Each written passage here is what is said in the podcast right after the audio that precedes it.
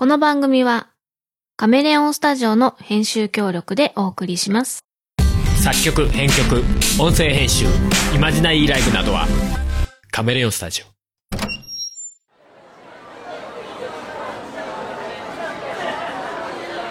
皆さん、今日もお疲れ様です。働く人の疲れをちょっと取り除く頑張る人の腰掛けラジオ始まります。容量オーバーですメモリを入れ替えてください。耳に触るピープ音が部屋に鳴り響いた。一昨年買ったポンコツマシンに頭を抱える。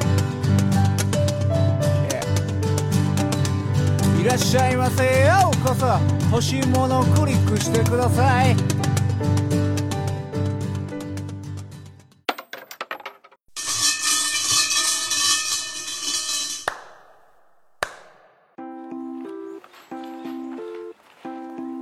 メッセージをご紹介します。ラジオネームエディさんです。物流の仕事のイメージは、重いものを人力で移動させることもあるので腰をすぐ痛める。そのために腰にいつもサポーターをしている。倉庫内は空調管理が難しく、夏は暑く、冬は寒い。ルーティンワークなので、慣れれば余裕もできるし、時間配分もできるようになり、やりがいが出る。といったところでしょうか。仕事のやりがいはどういったところでしょうかまた仕事内容で辛いところかっこ精神面体力面はどういったところでしょうか？あと個人的に物流倉庫業の営業職もあるみたいなのですが営業職についての情報も教えていただけたら嬉しいです。エディさんようこそお参りくださいました。ではタカさんコニーさん物流の仕事のイメージについて伺ってください。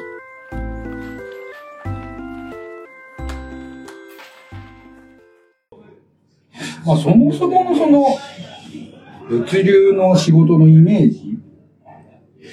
まあ、ちょっとね、話にも出てたけど、結局その、やっぱり自分でこう、荷物積んだり下ろしたりっていうことをするドライバーもいるし、まあそういった中でやっぱりどうしてもしんどいっていう、そのハードワークしてるっていうイメージがどうしても物流の中にはあって、はい。で、そういった中でこう、仕事のやりがいを見つけるっていうところにな、まあそういった話をちょっとでしていこうと思うんです。実際その物流、今仕事してる中で、その仕事に対してやりがいってどの辺に感じてあるやりがいは、うーん、やっぱり自分の仕事っていうのは、立場的にも、あの、事務関係なうん。ので、えー、物が納品されるまでが仕事だと思ってるんで、まあそこが普通に、えー、完了できれば、まあやりがいがあったかな。うーん。まあ、それこそ、普通に、まあ、日常やってる中で、えー、まあ、いろんなお客さん相手しながら、えー、スムーズに行くんですけど、まあ、一つ何かトラブルがあった時に、まあ、どうしようか。じゃあ、例えばまあ、鉄道で言うと、じゃあこの、うん、あの、南側のルートがダメだったら北のルートをやってみようとか、そういったところで、じゃあ無事に着いた。ああ、よかったね。そこだけなんですよね。あ本当にーそうか、そうか。結果、結果、その、届かせるっていうところ。そうです、そうです。ねええ物流ってね。それができなかったら、うちらの仕事じゃに。ない。ないよ。ね。ええうんまあ当然、あの、トラブルの時は、鉄道だけじゃない考えを持たないといけないんで、じゃあどっかの駅からもう飛ばすしかないかなとか、うん超裏方ですよね、考え方としては。うんうんうん。そういう意味では、だから、その、一つの、なんていうの、目的みたいなものはみんなで共有できるっていうのは確かにあるかな、っていう気はするんだけどね。うん自分がその業務の中でどういう部分を担ってるのかっていうところにおいては、そういうのはちょっと感じるかなと思う、そうですね。そう、そうなんですね。あとなんか、なんつうの、その物流というその仕事の中でも、まあ今までその出てきた通り、その、物流センターで、例えばその、物を管理する、商品管理の部分。はいはいはっていうのも当然物流だし、うんまあ、僕らみたいなそのトラックを運転する人間も当然物流の人間だし、で、あとはその営業だったりとかっていうのも当然いるわけじゃん。い。はいはいはなんかその辺、例えばそのハードワークが難しい人たちにおいて、そういった中でその物流で働くっていう点では、そういったしょ、そういった業種も。役割もそうあるですね。そういうところに関してはどう？うん。まあ今はちょっと物流センターって言われたんですけど、えーまあ正直ごめんなさい、あのー物流センターの倉庫管理に関しては、ちょっと無知なところがあるんですよ。ただ、まあ、あのーいろいろそのお客さん回っていく中で、えーまあ自分的に感じているのが、その物流、あの、まあ営業、営業的なところでいくと、えー、物流センターに関しては、まあ、ご存知だとは思うんですけど、あの、倉庫を開けてしまうと、もう、あ、え、あの、商売にならないんで、空の状態はない。空箱状態をなくす。マンションを満室にしたいなああ、なるほどね。当然、あの、うん、物流センターを管理している会社もそうですし、えー、そこに入るお客さんもそうだと思うんですけど、えー、まあ、立地条件がいい場所。うん。例えばその高速のインターの近くとか、三郷とか、ですよね。はい。はい。はい。はい。そうだね三郷はもう、自分前までちょっと越谷にいて、いたんですよ。越谷に行って仕事してたんですけど、もう、そこからまあ10キロ、20キロの県内なんで、もうみるみるうちにその、三郷の風景が変わってきたんですよ。すごいですね。最近、最近僕も見せてきますけど。どんどんどんどん変わってきて、うんうん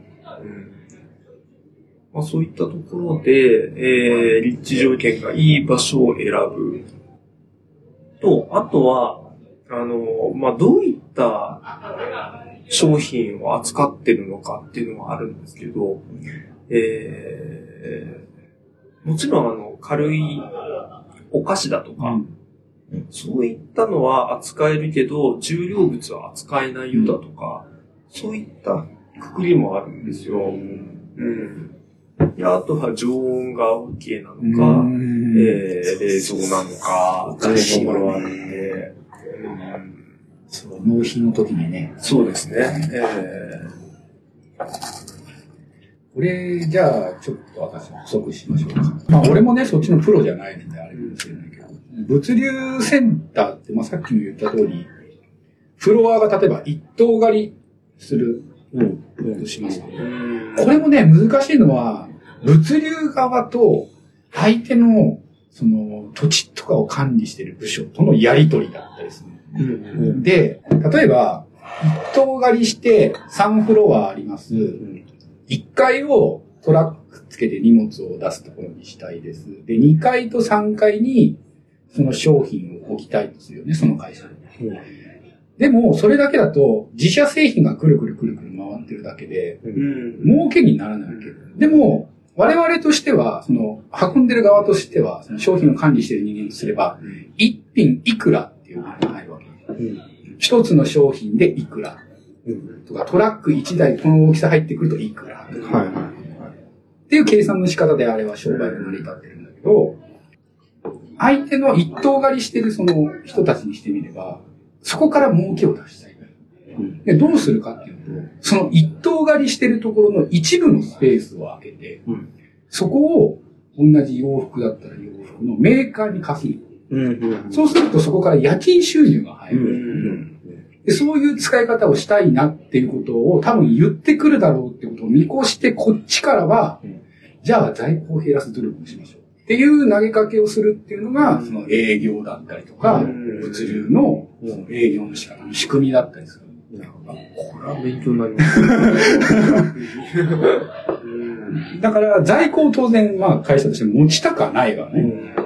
じゃあその減らす努力をじゃあどうしたらいいですかじゃあちょっとさ、下のスペースを大きく分けてさ、セールでもやろうよ。確かにそれで大きく儲けてるのが、イメージで ZOZO とかっていうのが、まあこれ言っていいのかわからないけど、まあ ZOZO とかっていうのが、その各アパレルメーカーの持っている在庫ロットとかデッドロットっていうのを、の、みんな抱えたくないから、じゃあ、うちのでかい倉庫に預けてくださいよ。そうそうそうの預けたところで、我々そこでも商売していいですか？で、まあ、あの、EC サイトっていうか、そうそうそうそう。サイトができる。だからあれは物流倉庫でありながらも、えっと、商品置き場っていうのがあって、で、そこの中には商品取りの撮影スタジオもあってっていそうそうそうそうそう。そう、そういうの全部そういう。で、そういうのをやってるから、ドカンとこう利益だからそう、俺みたいなアパレルだから特にその辺はあれだけど、やっぱりその、撮影商材もあれば、そのネットの販売の商材もあれば、それこそ EC サイトの、その EC の、そういうところに持っていく商品もあって、で、当然夏と冬、あ、夏と春、秋と冬で商品が入れ替わるから、その在庫がじんぐりじんぐりじんぐり入ってきたり出たりとかっていうのは、いつもやられてるような仕事になるね。その入れ替えとか。うんそれぞれ物流網の中の一つの拠点や一つの、まあ、要は、経由地にどういう機能を持たせるのかっていうので、全然商売のやり方が多分違うそう。だから、営業職って人にしてみれば、多分そういうところに頭が回る人で、ね先を読める人だろうね、きっとね。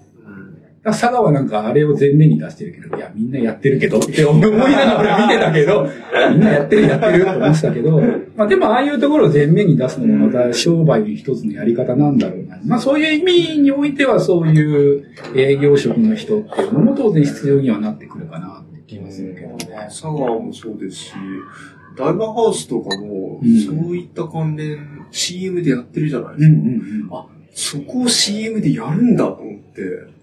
だね、全部を囲い込もうっていうのは、だって物流だったらトラックを何台出すっていうだけじゃなくて、商品管理が当然くっつけばそれだけ売り上げになるから、そうするとやっぱり、その深く付き合いたいっていうのもあるし、そうですね。でもシビアなもんでね、ちょっと悪ければよその業者なんていくらでもあるから連れてこられちゃったらアウトだしね。コロコロ変わるしね、商品管理の会社なんて。やっぱりその辺は値段の勝負だったりもするから、結局末端のね、ドライバーにそういうのが負担、負荷がかかってくるっていうのは当然のことだったりもするのかもしれないけど。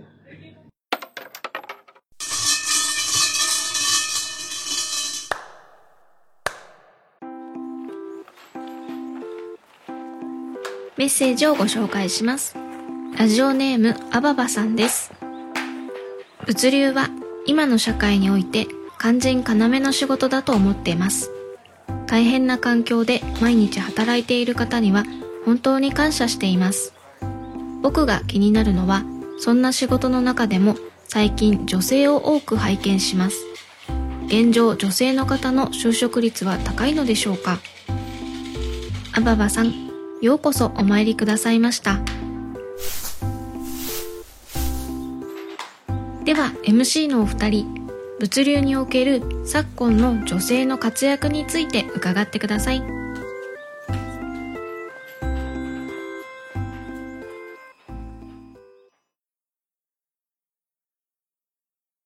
はい。物流におけるその女性、うん。最近、でも、それでも増えてきてるような気はするんだけど、そうですね。増えてきてますよね。うん一所長さんとして、うん。どうですか？女性を雇ううん。いや、あのードライバーとしての、ドライバーとしてであれば、全然問題はないです。あ、そうなんだ。あのーまあ、現に、まあ、うちの営業所じゃないですけど、うちの会社の、えー、他の部門だとか、まあ、あの、さっきは航空部門って言ってますけど、航空部門って、いわゆる、まあ、宅配みたいな感じ,、うん感じなんで、そこでも活躍されてる方もいれば、えー、大型を扱ってる方もいらっしゃるんで、えー、全然問題はないんですよ。うんで、えっ、と、ただ、職場の環境あがまだ整ってないところが本当にあるんですよ。昔からそのトラックドライ、あの、運送会社っていうと、その男社会が、イね。メージがありますんで、えー、一番、まあ、身近なところでは、トイレ。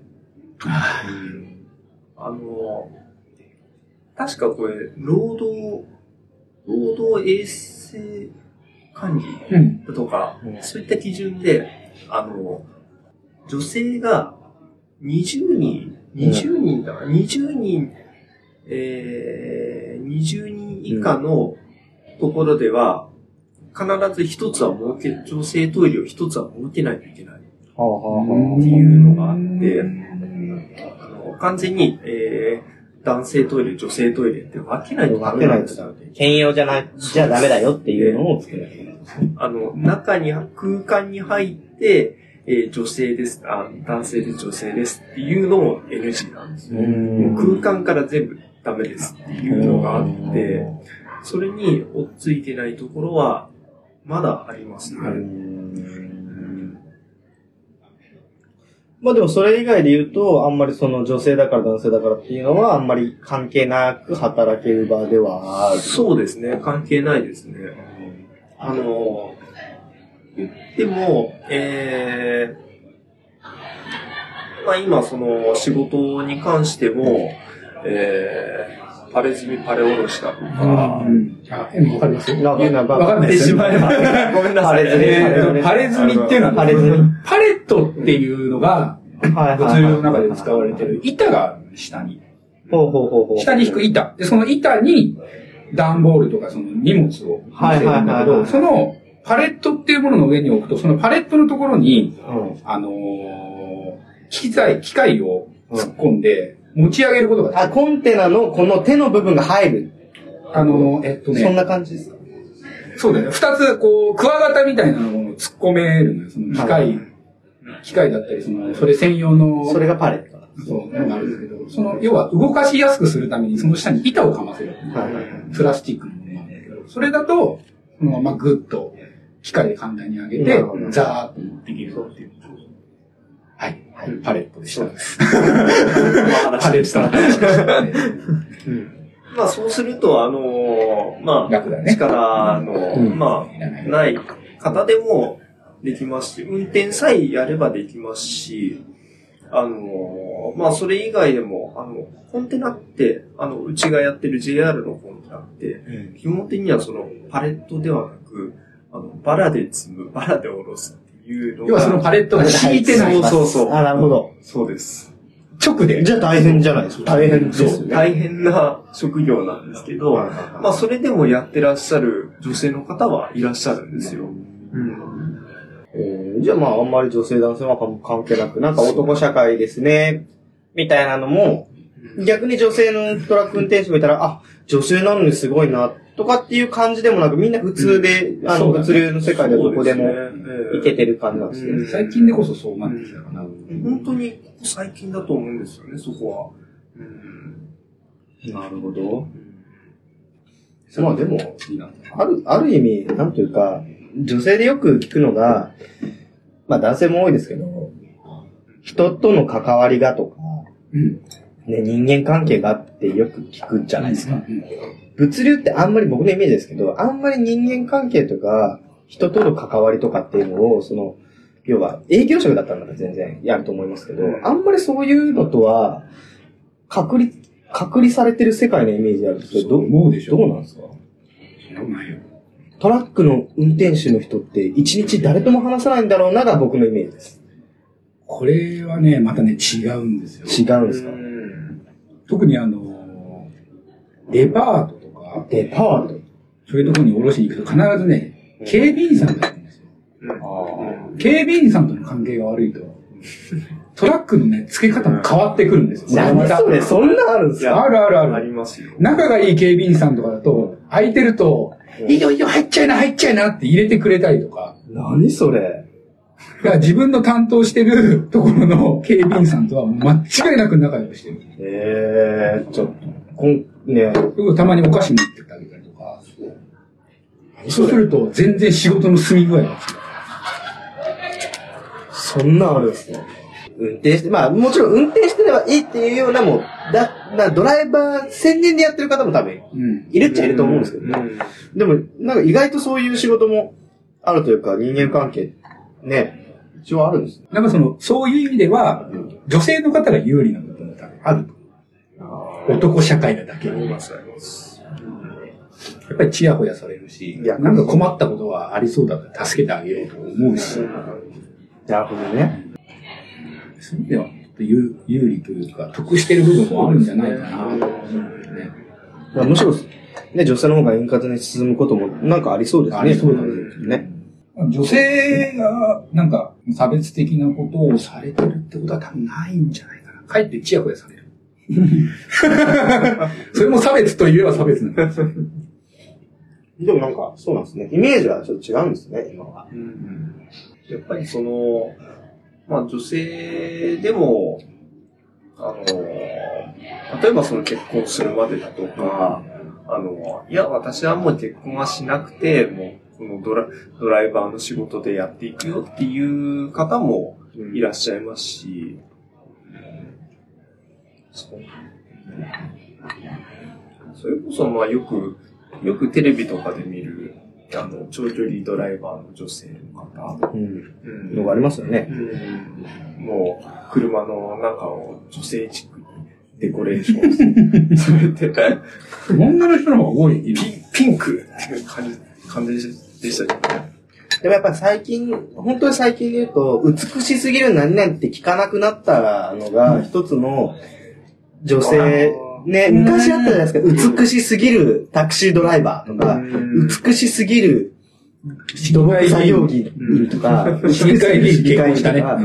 なんかそういう美しすぎるっていうことをつけて、つけるのがトレンドだった時代って、まだその、女性の仕事じゃないけど、女性やってるのすごいでしょ感はあったんですけど、最近聞かないから、そうですその辺の、あの、それこそ男女平等みたいなところが出てきてる。出てきてますよね、絶対ね。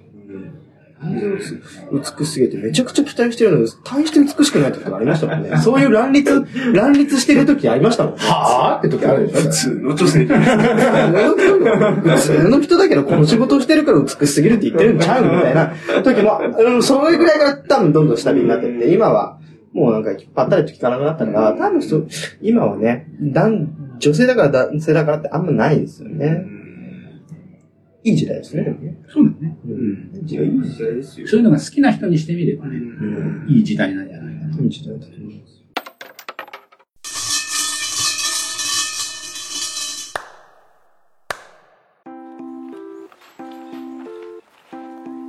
メッセージをご紹介します。ラジオネーム、キム兄さんです。現在、物流、かっこトラックドライバーをしております。物流関係の方って皆さんお給料はどのくらいもらっているのでしょうか？正直、僕は満足できるものではありません。ネットの情報だと、物流の収入は良いと書かれていることが多いのですが、やっぱり同じ物流でも業務や管理職などの役職に就かないと難しいのでしょうか？漠然としてしまいましたが情報を共有したいので教えてほしいです。キム兄さんようこそお参りくださいました。では MC のお二人物流のお給料事情について伺ってください。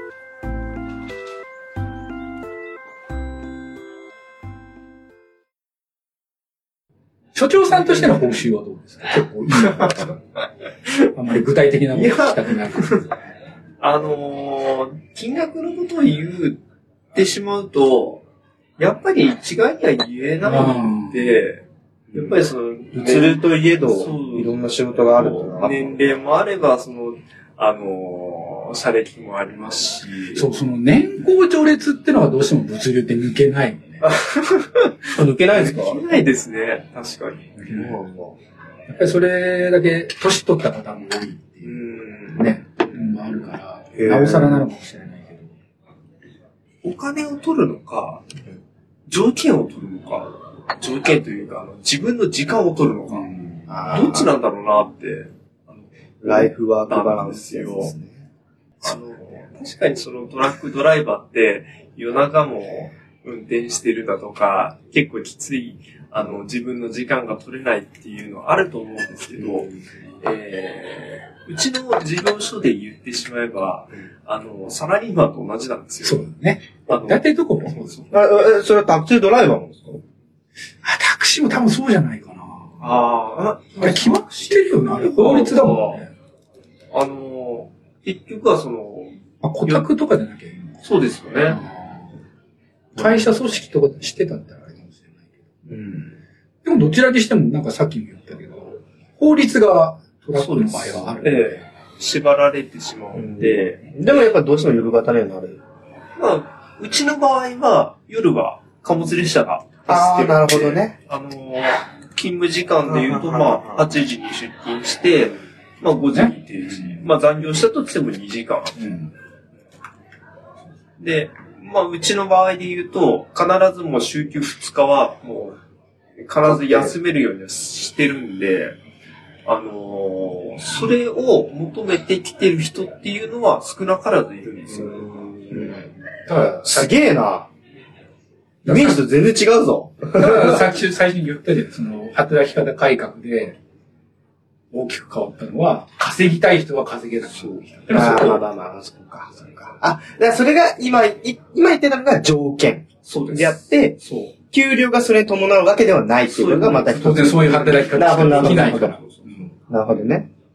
うん。もう30万、40万稼いでる人は、そういう働き方はできないんですよ。あよくその昔の人が昔話みたいに、まあ、急にあの、ボーナスなんてもう立ってたよって。でも俺、ね、マジで嫌い、その話。もまあ俺もしてやろうか。う、昔のその、昔の、昔の俺のバブルの時は何の話？ほんと嫌だ。バブル知らないから、俺。失われた20年だよ、俺が生まれてから育っ。ずーっと、バブル崩壊して生まれて、就職氷河期で就職した。そういう時代だから。でもなんか、今のはトラックドライバーでも給料が良くないって、これこれが実は僕の中でびっくりしていて、トラックドライバーってお給料を稼ぎたい人がある仕事でしょみたいなイメージがあって、要は、えっと、僕のね、マックス金稼ぎたい時にやるランキングがあるんですよ。うん。1位、米リーグ界にカニ、カニを取りに行く。はい。2位、マグロ漁船。はい。3位、トラック運転手なんですよ。そんなに？ぐらい、なイメージ、イメージですよ。イメージ、イメージ、イメージです。イメージですけど。すごいそれは偏見だと。でも僕のへん、僕の中の偏見の中での、のステレオタイプの中で言うと、トラック運転手っていうのは、やっぱりこの世の中でいう稼ぎたいやつが、いや、そうトラック一つで成り上がるみたいなイメージあるじゃない？だからみんなトラックに矢沢永吉のステッカー貼ってるじゃないですか。そのイメージがあったんですよ。偏見ですよ。偏見です。なんか職種限らず、みんながなんかその辺は均等になってきたな。でそうなるからこそのその格差がなおさら出てきてるのかなっていう気はするかな。同じ8時間で働いても40万もらってる人もいれば20万の人もいるっていうそれやっぱ。変な話、自分でトラック持ってる人もいるじゃないですか人いるそういう人と全然違うってあるんですか？とね、大差ない。大差ないですか？同じ仕事をしてるんだったら大差ない。儲かってるのは、その仕事を持ってるその会社。うん。その会社からしてみれば、その車を維持する維持費ってかからないから、逆にそういう人がいてくれた方が、儲けはある。ああ、そうなんだ。で、そのもらってる分を、うんその人に渡すのか、それとも一回別の会社を通してその人に渡すのかっていう差があるぐらいで、大差ないよね。やっぱフリー、働き方改革で言うと、要は、残業できないよみたいな話になってくると、うんじゃあ会社に組織、会社の組織の中にいるよりも、じゃあ俺は借金してるのトラックを買う。それで俺は一人でこの組織に属さずフリーのでやっていこうみたいな、まあタクシーの個人タクシーみたいな感じで、俺は個人でやっていくんだよ、そうっていうのと、やっぱそんなに簡単じゃない。そもそも仕事が回ってこないよね、そんなにね。多分回ってこないですね。だからどうしても孫受けぐらいになっちゃう。らその間にバンバンバンバン引かれてるじゃん。そうなんですよね。だから、だから本当にいろんな人で、同じ会社でも、ただただ朝通勤します。おはようございます。通勤して、会社のトラックに乗り込んで、で、それで仕事をするっていう人もいれば、トラックで出勤して、で、仕事をもらって、そのトラックで仕事をするっていう人も、それで契約はちょっと違うけども、料金的に大差があるってことはないよそう料ね。金的に大差ないんであれば、あのー大手のその組織の中に入って、えーやってったことが、何かあった時のリスクが救われる。逆にそのトラックの維持費も出してっていう交渉の仕方して、その組織の中に入っちゃった方が、なるほどね。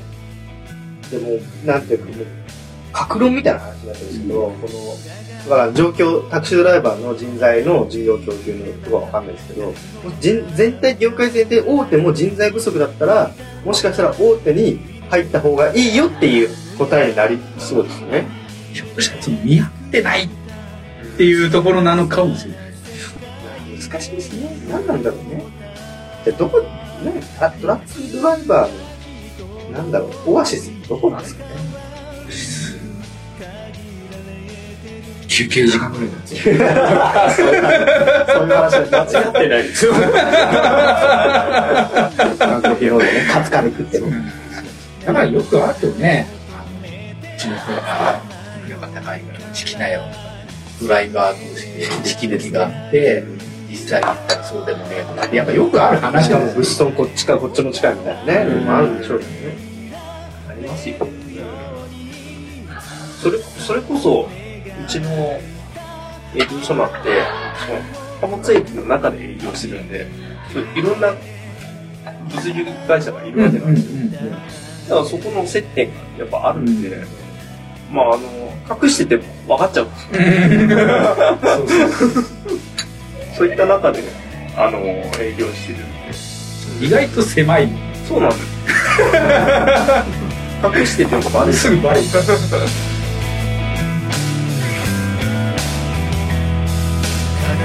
わない夢を描き続けて砕け散りながら僕らは進んでゆくそしてずっと探してた。大切なものはただ信じ合う心だった。いつか僕らはここから消えていくけどこの想いだけはここにとどまって。足元に散らばって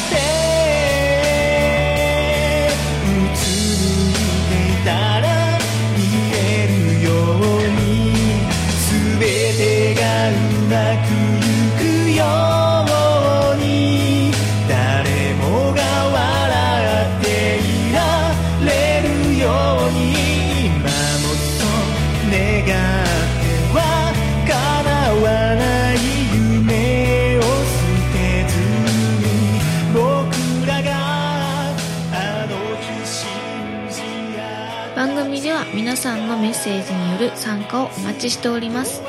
番組メールフォーム Twitter などの各種公式 SNS へ送ってください。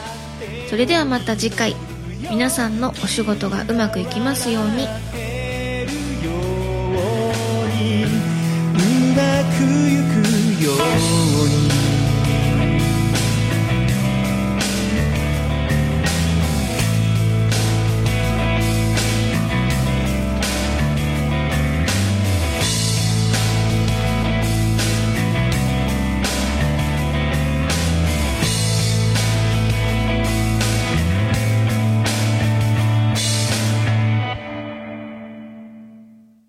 この番組はカメレオンスタジオの編集協力でお送りしました。